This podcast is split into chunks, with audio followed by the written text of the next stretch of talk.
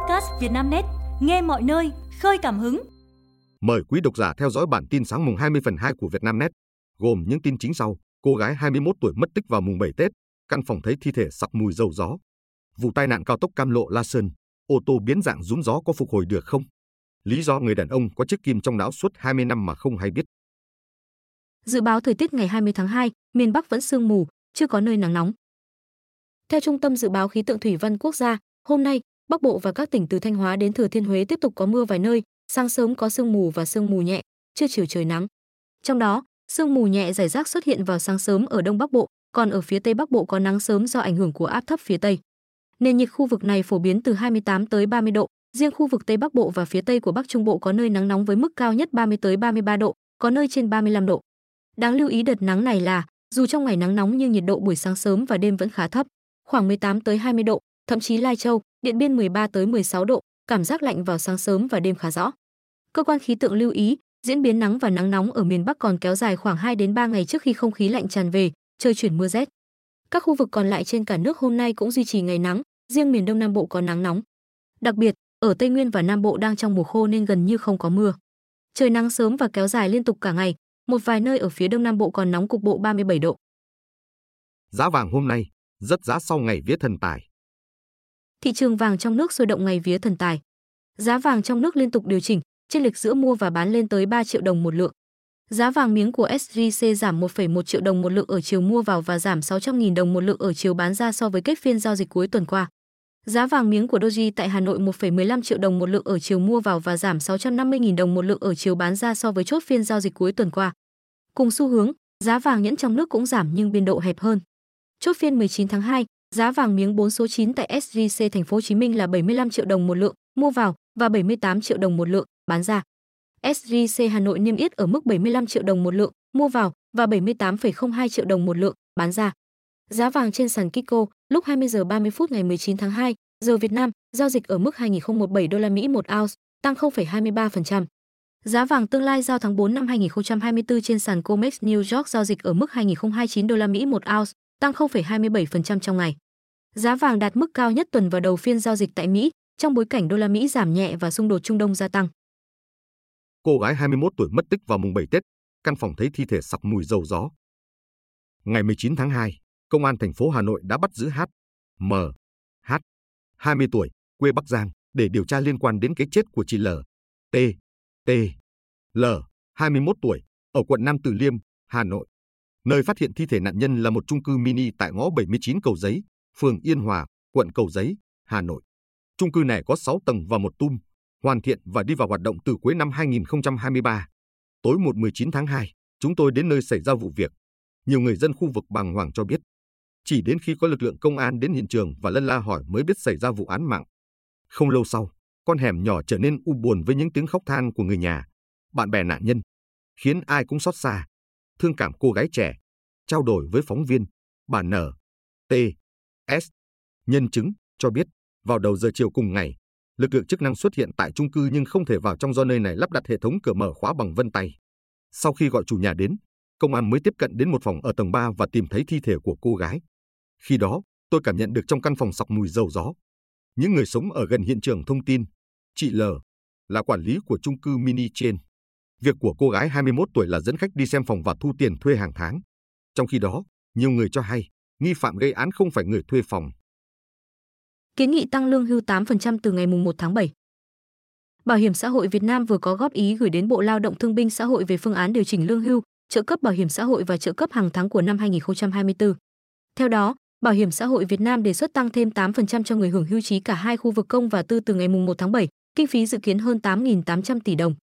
Nếu được thông qua, ngân sách nhà nước dự kiến bố trí thêm 1.900 tỷ đồng trong 6 tháng cuối năm, thêm 50 tỷ đồng nếu điều chỉnh mức hưởng đạt 3,5 triệu đồng mỗi tháng với người nghỉ hưu trước năm 1995. Nguồn quỹ bảo hiểm xã hội tăng khoảng 6.900 tỷ đồng chưa bao gồm tiền trích đóng bảo hiểm y tế. Bảo hiểm xã hội Việt Nam tính toán trong 5 năm tới, nếu lương hưu, trợ cấp được tính dựa trên bình quân lương đóng bảo hiểm xã hội toàn bộ quá trình tham gia hệ thống thì mức lương hưu của lao động chỉ tăng khoảng 5% chưa bao gồm trượt giá. Lương hưu của người nghỉ sau ngày 1 tháng 7 năm 2024 cũng chỉ tăng 0,13% so với người nghỉ hưu trước tháng 6 năm 2024. Bảo hiểm xã hội Việt Nam cho rằng việc điều chỉnh lương hưu 8% từ ngày 1 tháng 7 tới là phù hợp. dừng hoạt động mua bán ấn thu tiền trong nội cung đền Bảo Lộc. Mặc dù tỉnh Nam Định đã đề nghị Ủy ban nhân dân huyện Mỹ Lộc, xã Mỹ Phúc và ban quản lý đền Trần, Bảo Lộc chấm dứt việc đóng ấn thu tiền trong nội cung đền, thế nhưng tình trạng này vẫn diễn ra công khai. Mới đây báo chí đưa tin, nhưng ngày đầu năm mới, tại đền Bảo Lộc, xã Mỹ Phúc, huyện Mỹ Lộc, tỉnh Nam Định, hàng nghìn du khách từ khắp nơi đổ về đây chiêm bái, cầu may. Để tự tay được đóng ấn, khách hành hương phải chui qua một cánh cửa nhỏ. Phía bên trong căn phòng rộng khoảng 10 mét vuông, ba người đàn ông liên tục xếp những chồng vải mới lên chờ khách đóng ấn và hướng dẫn du khách xếp hàng lần lượt tự đóng ấn. Thay vì để khách hành hương phát tâm, tự nguyện đóng góp, một bộ ấn và bùa hộ mệnh ở đền Bảo Lộc được phát giá công khai là 250.000 đồng. Liên quan đến sự việc trên, trao đổi với phóng viên Vietnamnet vào tối ngày 19 tháng 2, ông Nguyễn Tiến Dũng, Giám đốc Sở Văn hóa Thể thao và Du lịch tỉnh Nam Định cho biết, đơn vị đã nắm được sự việc trên. Chiều 19 tháng 2, Sở Văn hóa Thể thao và Du lịch đã phối hợp cùng Công an tỉnh và Thanh tra lên làm việc với Ban Quản lý Đền Trần, Bảo Lộc liên quan sự việc báo chí nêu về tình trạng bán lá ấn. Ông Dũng cho biết, theo vị Giám đốc Sở Văn hóa Thể thao và Du lịch tỉnh Nam Định, hiện nay đã phân cấp cho huyện Mỹ Lộc và xã Mỹ Phúc. Nếu để xảy ra vi phạm, trách nhiệm hoàn toàn thuộc về các đơn vị trên. Qua sóng gió, doanh nghiệp của ông Lê Viết Hải đón tin vui từ châu Phi. Theo thông tin công bố, xây dựng Hòa Bình là tổng thầu thiết kế và thi công nhà ở, cơ sở hạ tầng. Các dự án nhà ở xã hội được triển khai dành cho lực lượng cảnh sát, quân đội và sinh viên trường Đại học Kỹ thuật của Kenya, có tổng quy mô 3.400 căn hộ. Tổng giá trị gói thầu khoảng 72 triệu đô la Mỹ. Chủ đầu tư dự án là Bộ Đất đai, Công trình công cộng, Nhà ở và Phát triển đô thị Kenya, vụ Nhà ở và Phát triển đô thị. Theo báo cáo tài chính quý 4 năm 2023, HBC ghi nhận doanh thu thuần đạt 2.191 tỷ đồng, lãi sau thuế 102 tỷ đồng, trong khi cùng kỳ lỗ 1.202 tỷ đồng. Lũy kế năm 2023, HBC đạt 7.546 tỷ đồng doanh thu thuần và lỗ sau thuế 778 tỷ đồng, năm 2022 lỗ 2.567 tỷ đồng. Sau một thời gian xung đột ở thượng tầng, HBC đã giải quyết xong tranh chấp. Một loạt cá nhân thuộc phe đối lập lần lượt bán hết cổ phần và rút khỏi công ty. Sau đó, HBC công bố loạt nghị quyết về thay đổi nhân sự cấp cao, đáng chú ý là việc bổ nhiệm ông Lê Văn Nam vào vị trí tổng giám đốc. Ông Lê Viết Hải cho hay, năm 2022 và 2023 có thể khẳng định là thời kỳ khó khăn nhất của Hòa Bình trong suốt hành trình qua hơn 3,5 thập kỷ. Vụ tai nạn cao tốc Cam Lộ La Sơn, ô tô biến dạng rúm gió có phục hồi được không? Hiện nay, dù giá xe ô tô đã rẻ hơn nhưng với nhiều người, ô tô không chỉ là phương tiện di chuyển mà vẫn là một tài sản có giá trị không nhỏ. Chính vì vậy, những chiếc xe bị hư hỏng, biến dạng nghiêm trọng do tai nạn giao thông gây ra là điều không ai trong chúng ta mong muốn. Tuy nhiên, lượng xe ô tô tăng nhanh đã kéo theo tỷ lệ các vụ tai nạn giao thông liên quan đến phương tiện này cũng tăng cao. Vụ tai nạn liên hoàn khiến chiếc xe SUV 7 chỗ rúm gió trên cao tốc Cam Lộ, La Sơn, thuộc địa phận tỉnh Thừa Thiên Huế, mới đây là một ví dụ. Mặc dù không may bị tai nạn khiến xe bị hư hại nặng và biến dạng nghiêm trọng nhưng dưới góc độ của người dùng, nhiều chủ xe thường sẽ chọn cách mang xe đến các gara ô tô phục hồi để tiếp tục sử dụng hoặc bán lại. Trước tình huống này, câu hỏi được nhiều người đặt ra là liệu có thể phục hồi cho ô tô sau tai nạn được đến đâu? Anh Trần Trí Thành, một người chuyên khắc phục xe tai nạn cho biết một chiếc xe tai nạn có thể phục hồi được một phần hay hoàn toàn như nguyên trạng phụ thuộc vào mức độ hư hỏng do quá trình va chạm gây ra. Nhiều thứ có thể nhìn bằng mắt thường nhưng có những hư hỏng ẩn sâu bên trong buộc phải có sự can thiệp bằng máy móc và đòi hỏi tay nghề cao của các thợ sửa chữa. Ngoài ra, việc đưa về nguyên trạng ban đầu cho ô tô sau tai nạn còn phụ thuộc chủ yếu vào mức chi phí khắc phục mà chủ xe có thể chấp nhận.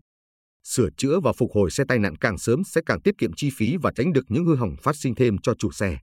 Như đã nói ở trên, mỗi quy trình phục hồi xe tai nạn sẽ khác nhau, phụ thuộc chủ yếu vào vị trí và mức độ va chạm. Tài xế trên 65 tuổi được tặng thưởng nếu chịu từ bỏ bằng lái.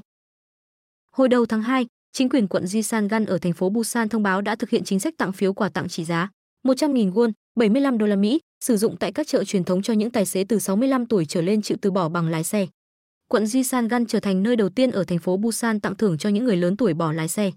Thành phố Miliang thuộc tỉnh Nam Gyeongsang cũng đã phát phiếu quà tặng trị giá 100.000 won cho những người từ 70 tuổi trở lên chịu từ bỏ giấy phép lái xe.